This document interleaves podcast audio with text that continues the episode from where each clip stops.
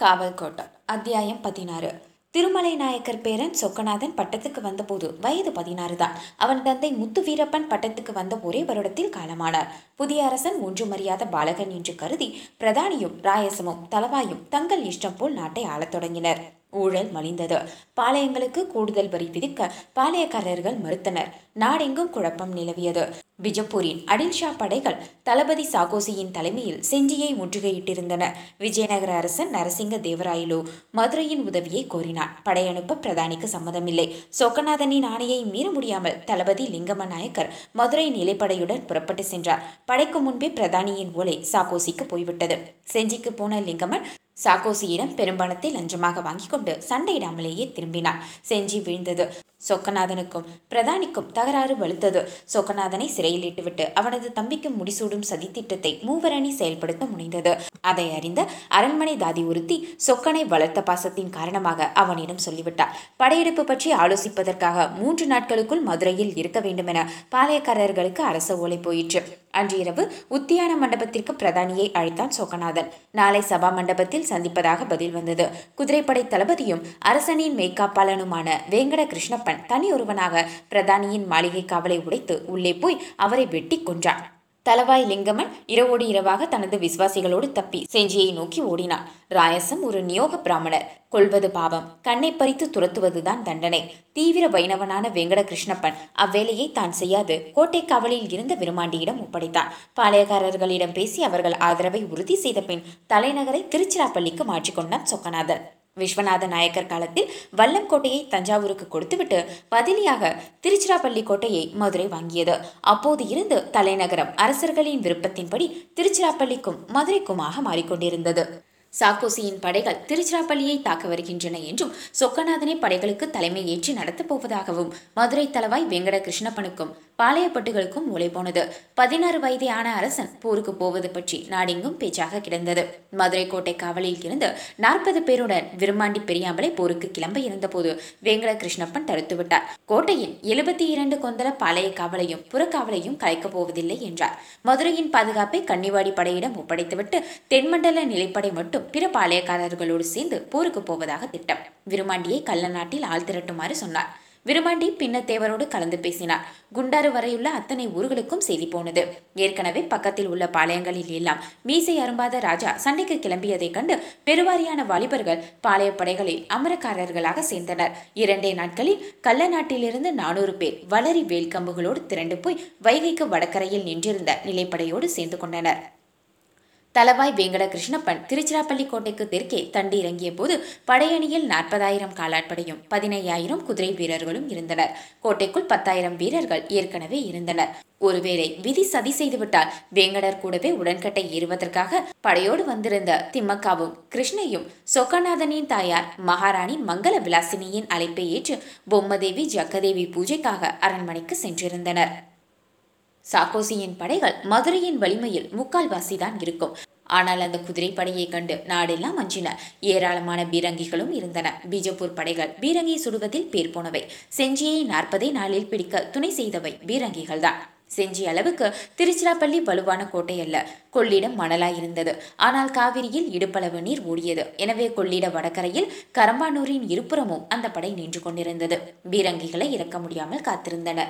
அன்று காலையில்தான் தஞ்சாவூரிலிருந்து ஐம்பது யானைகளும் ஐநூறு குதிரைகளும் மூவாயிரம் வீரர்களும் சாக்கோசியின் உதவிக்கு வந்து சேர்ந்திருந்தனர். ஏதோ ஒப்புக்கு வந்த மாதிரி இருந்தது. இன்னும் ஐந்து மடங்கு படையை எதிர்பார்த்திருந்த சாக்கோசி ஏமாற்றத்தோடு தஞ்சாவூர்காரனுக்கும் ஒரு பாடம் கற்பிக்க வேண்டும் என மனதில் கருவிக்கொண்டார்.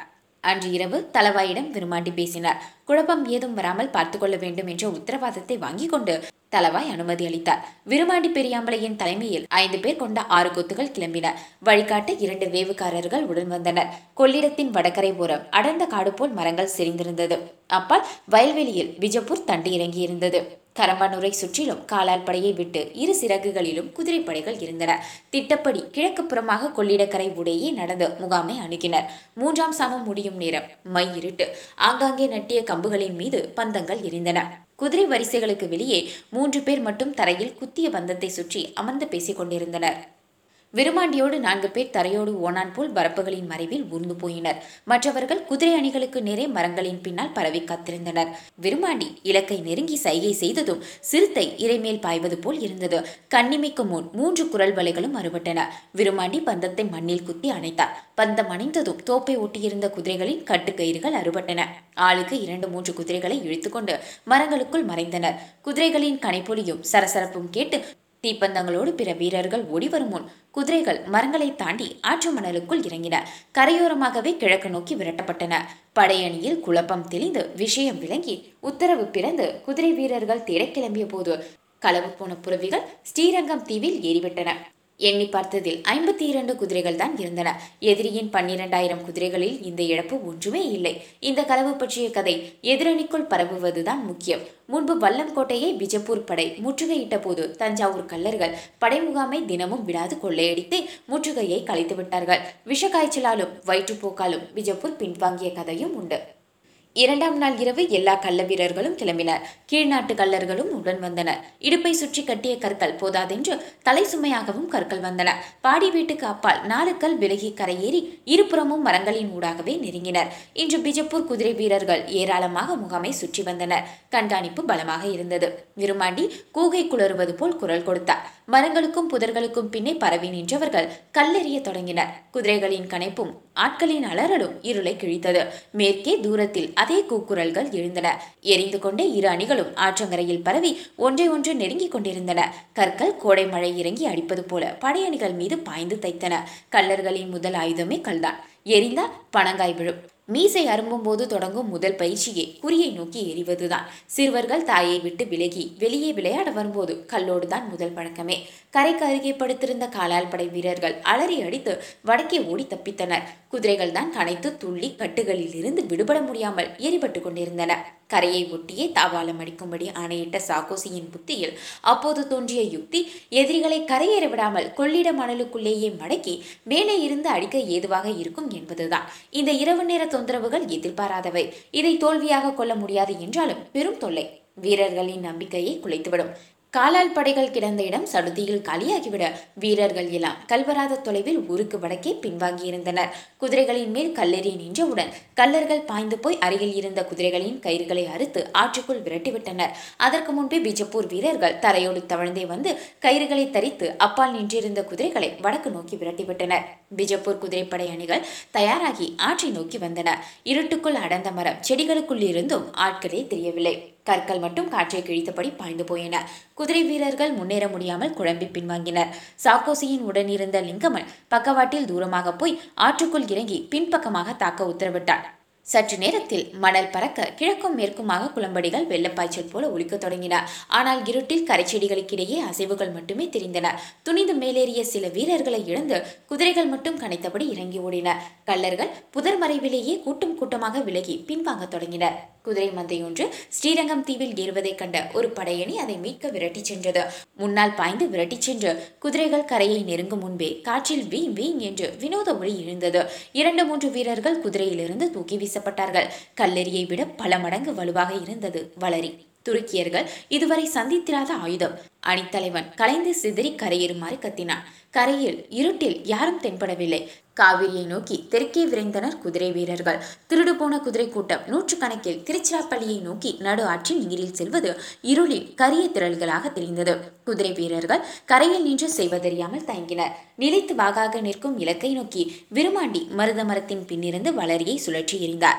சத்தென்று சத்தம் எழுந்தவுடன் கத்த குரலின்றி ஒரு குதிரை வீரன் மண்ணில் விழுந்தான். அவர் அருகிலிருந்து பறந்த நான்கு வளரிகள் சக்கரம் போல காற்றில் சுழன்று போய் இருவரை வீழ்த்தின. குதிரைகள் தங்களை நோக்கி வருவதைக் கண்ட விருமாண்டி ஓடி தண்ணீரில் இறங்கினார். நீரில் நாலைந்து எட்டு பாய்ந்து ஓடிய போது அவர் தலை மட்டும் துண்டாக தெரித்து பறந்து போனது. ஊற்று போல பீரிடும் குருதியுடன் உடல் மட்டும் முன்னே சாடி நீரில் விழுந்தது. அன்று பதினாலு பேர் முகாமுக்கு திரும்பவில்லை. கீழ்நாட்டு கல்லர்கள் ஐவர் ஆணையூர் கல்லர்கள் ஒன்பது பேர். தாதனூரின் இழப்பு விருமாண்டி மட்டும். இரு முனைகளிலும் திரட்டிய சேதமில்லாத குதிரைகள் இருநூற்று முப்பது இருந்தன. கரைக்காப்பால் எதிரணிகளை நகர்த்தியதே இந்த தாக்குதலின் வெற்றி என்றார் தலவாய் பின்னர் விருமாண்டியின் வாரிசுகள் தாதனூரில் குருத வகைரா ஆயினர் மறுநாள் சனிக்கிழமை காலை மதுரை படை முதலில் தாக்குதலை தொடங்குவதாக சொக்கநாதனுக்கு திட்டம் இருந்தது தலவாய் அவனோடு ஆலோசிக்கவும் தாக்குதல் நேரத்தை மட்டும் முன்னதாக்கி வைகரை என்று தீர்மானித்தனர். கரம்பனூருக்கு வடக்கே பின்வாங்கி ஒரு கல் தொலைவில் பாடி வீடு அமைத்திருந்தது. பிஜப்பூர் படை. விடிவெள்ளி முளைத்த போதே வேங்கட கிருஷ்ணப்பனின் காலால் படை காவிரியில் இறங்கி நீரை நடந்தே கடந்து கல்லர்களும் வில்லாடிகளும் மட்டுமே கொள்ளிடம் தாண்டி மறுகரை ஏறினர். காலை பாங்கு ஓதும் ஒளி கரம்பனூரை எட்டிய போது ஒரு தீவன படப்பு எரிந்தது. எந்த ஜீவனுமற்று வெறிச்சோடி கிடந்த ஊரை சுற்றிலும் உள்ள படப்புகள் எரிய தொடங்கின. கல்லர்கள் ஊருக்குள் இருந்த பத்திருபது வண்டிகளை இழுத்து வந்து வைக்கோல் கட்டுகளை ஏற்றத் தொடங்கினர் தீ வீட்டு குறைகளிலும் படர்ந்து வானில் எரியது. ஸ்ரீரங்கத்திலிருந்து பார்த்தபோது கொள்ளிடக்கரை தோப்புகள் கரும்பூதங்களாக விளிம்பு கட்டி நிற்க அப்பால் பெரும் மஞ்சள் தீயொளி விரிந்திருக்க கரும்புகை விண்ணை நோக்கி எழுந்தது. மதுரை படை கொள்ளிடத்தில் இறங்கியது. பெருங்கூட்டமாகவோ அணிகளாகவோ செல்லாமல் எறும்புகள் போல ஒற்றை வரி நூற்றுக்கணக்கான நிறைகள் வடகரை நோக்கி சென்றன. வீரர்களாலான மனித வெள்ளம் இரு கரையும் தொட்டது. கொள்ளிடத்தை குறுக்காக கடந்து வடகரை மரச்செறிவுகளில் தேங்கி நிலையெடுத்து நின்றது. படைக்கு முன்னே வாழுவ கொள்ளவாரி பெத்த இன்டி மந்திரவாதிகள் ஒன்பது பேரும் சின்ன இன்டி மந்திரவாதிகள் ஒன்பது பேரும் வரிசையாக நின்றனர். பிஜப்பூர் படை நின்று வடக்கு நோக்கி மந்திர கோலை ஆட்டியவாறு போர்க்கான மந்திரங்களை சேந்திசை போல தெலுங்கில் ஊதினர். கரம்பனூரில் தீ நின்று எரிந்தது. கிழக்கே மேகங்கள் செந்தீற்றல் கொண்டபோது வைக்கோல் வண்டிகள் தீ எரிய பிஜப்பூர் படைகளை நோக்கி ஓடின. வண்டிக்கு இரண்டு பேராக கள்ளர்கள் முன்னுக்கு தள்ளி கொண்டு ஓடினர். மாதிக வில்லாளிகளுக்கும் வளரி ஏந்திய கள்ளர்களும் உடன் ஓடினர்.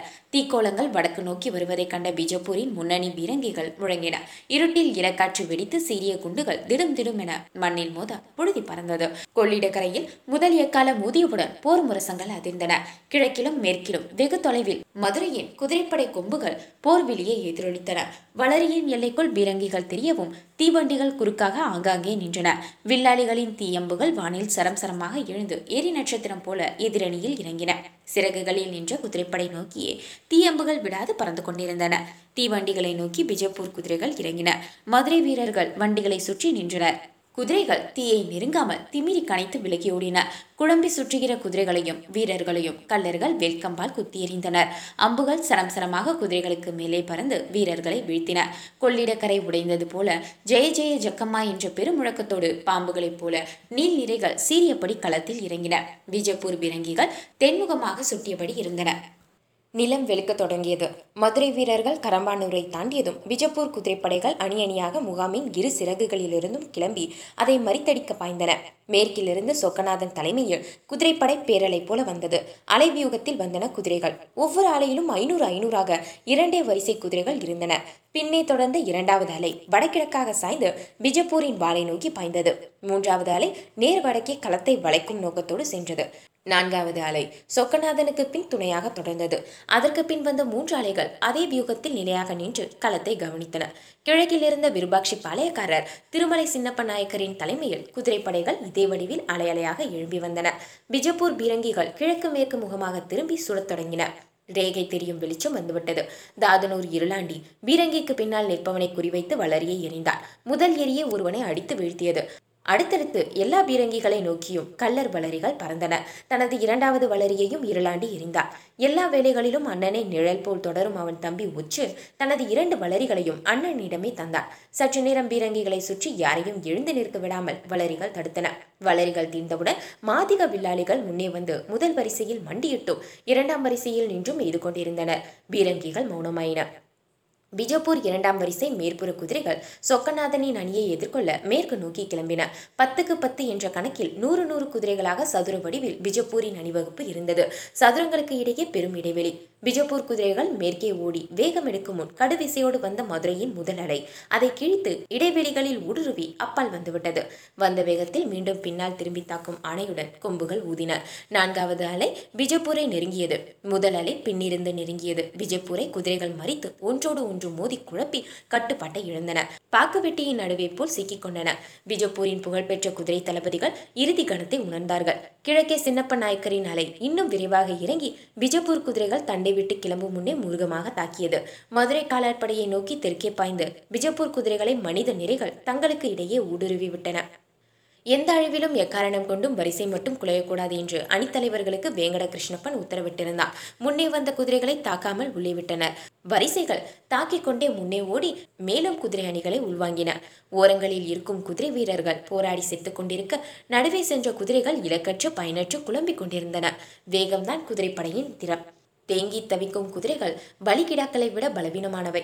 கண்முன்னே குதிரை அணிகள் சடசடவென சரிந்து சுருங்குவதை உணர்ந்த ஒரு பிஜப்பூர் தலகர்த்தன் பின்னே வரும் அணிகளை கலைந்து பரவி தாக்குமாறு உத்தரவிட்டார் மதுரை நிறைகள் வீரர்கள் மடிந்து விழுந்ததும் மீண்டும் மீண்டும் இணைந்து நெடுஞ்சுவர் போல் நின்றன. சிதறி ஓடி வரும் குதிரைகள் அணிகளை விட மோசமாக பலியாகின. திடீரென நகராக்கள் முழங்கின. பிஜப்பூரின் முன்னிலை காலாட்படை பீரங்கிகளை தாண்டி தெற்கு நோக்கி இறங்கி ஓடி வந்தது. கருப்பா என்று கத்திக்கொண்டு இருளாண்டி முன்னோக்கி ஓடினார் வில்லாளிகள் பின்வாங்கி ஓடி மீண்டும் நிலையெடுத்தனர் கள்ளர்களும் அவர்களை பின்தொடர்ந்து ஓடினர். பின் திரும்ப எத்தனித்த உச்சு அண்ணன் மட்டும் பின்வாங்காமல் படைக்கு எதிரே முன்னால் தனித்து ஓடுவதைக் கண்டு அவனுக்கு பின்னே தானும் ஓடினான் உயர்த்தி தூக்காமல் வேல்கம்பை கிடைமட்டத்தில் பிடித்தபடி இருளாண்டி ஓடினான். முதலில் கண்டவனின் வயிற்றோடு வேல் குத்தி வெளியேற இருளாண்டியின் கம்பு கைப்பிடியின் மேலேயே அவன் குப்புறச் சரிந்தான். அடுத்த கணமே அண்ணனையும் தம்பியையும் மூழ்கடித்து ரத்த சிதறல்களாக்கிவிட்டு கடந்து சென்றது பிஜப்பூர் காலால் படை சொக்கநாதனின் ஐந்தாவது ஆறாவது அலைவரிசை குதிரைகள் தென்முகமாக பாய்ந்து மதுரை காலால் படைக்கு துணை சேர்ந்தன. போர் தொடங்கிய சற்று நேரத்தில் மதுரையின் அனைத்து பிரிவுகளும் எதிரியை நெருக்கி துவம்சம் செய்து கொண்டிருக்க பிஜப்பூரின் முக்கால்வாசி படைகள் யுத்த முனையின்றி நடுவே பதற்றத்தில் தவித்துக் கொண்டிருந்தன. யானை மேல் நின்று களத்தை கவனித்தவாறு இருந்த சாக்கோசி காலால் படையை பின்வாங்குமாறு உத்தரவிட்டான். நகராக்கள் முழங்க பச்சை கொடிகள் கீழ் நோக்கி அசைந்தன. பிஜப்பூர் படைகள் வால்புறமாக வெளியேறி வடமுகமாக கிளம்பின. வடதிசையில் காத்திருந்த மதுரையின் நாலாவது அலைவரிசை குதிரை அணிகள் இரண்டும் தமக்குள் வெகுதூர இடைவெளி விட்டு தெற்கே இறங்கின. துருக்கிய ராஜ குடும்ப கிளையை சேர்ந்தவனும் மகாகர்வியும் பீரங்கி தலகர்த்தனுமான முசாபீர் ஷா பின்வாங்க கிளம்பிய படைகளை தடுத்து நிறுத்திவிட்டு பின்னணி பீரங்கிகளை ஏக ஆணையிட்டான். எதிரே வரும் குதிரை அணியை கணிக்காது அவசரமாக அவன் எடுத்த முடிவு பெருந்தவராகி போனது. கனரக பீரங்கிகள் வெகு நேரம் எடுத்துக்கொண்டு பெரு வெடிப்புடன் நிதானமாக சுட்டன. சாக்கோசி நிலைமையை ஊகித்து கோபத்தோடு முசாஃபிரை அணுகுவதற்குள் எவ்வித சேதமுமின்றி மதுரை குதிரை வீரர்கள் பிஜப்பூரின் வால்புறத்தில் மோதிவிட்டனர். நெரிசலில் சிக்கித் தவித்த காலால் படையினர் அர்த்தமின்றி பலியாகினர். உயிராசையோடு பீரிட்டு பாய்ந்த மனித வெள்ளம் வடமுகமாக ஓடியது. மதுரையின் அடுத்த அலைவரிசை குதிரைகள் முன்னேறுவதை நிறுத்திவிட்டு நின்று அவர்களுக்காக காத்திருந்தன. சூரியன் செந்நிறம் இழந்து வட்ட விளிம்புகள் மழுங்கி கோல வடிவமுற்று வெயிலாக எரிக்கத் தொடங்கும் போது களத்தின் முடிவு தெள்ளத் தெளிவாகிவிட்டது. நகரக்கள் முழங்கின. பிஜப்பூரின் வெள்ளைக்கொடி மேல் எழுந்தது. அதன் எல்லா முனைகளிலும் வெள்ளை கொடிகள் உயர்ந்தன. போர் முடிவுற்றது. மறுநாள் இருபது சிறிய பீரங்கிகளையும் மூவாயிரம் குதிரைகளையும் இரண்டு லட்சம் வராகனையும் கொடுத்துவிட்டு சாக்கோசி வடமுகமாக திரும்பி சென்றார் மதுரையின் களப்பலி எண்ணூறுக்கும் மேல். தாதுனூரிலிருந்து மூவர். பலியான சின்னமுத்து இருளாண்டி சகோதரர்களுக்கு சின்னையா மகன் என்பதால் மூவர் வாரிசுகளும் பின்னர் காவேரி வகையராயினர். அத்தியாயம் பதினாறு முடிவுற்றது.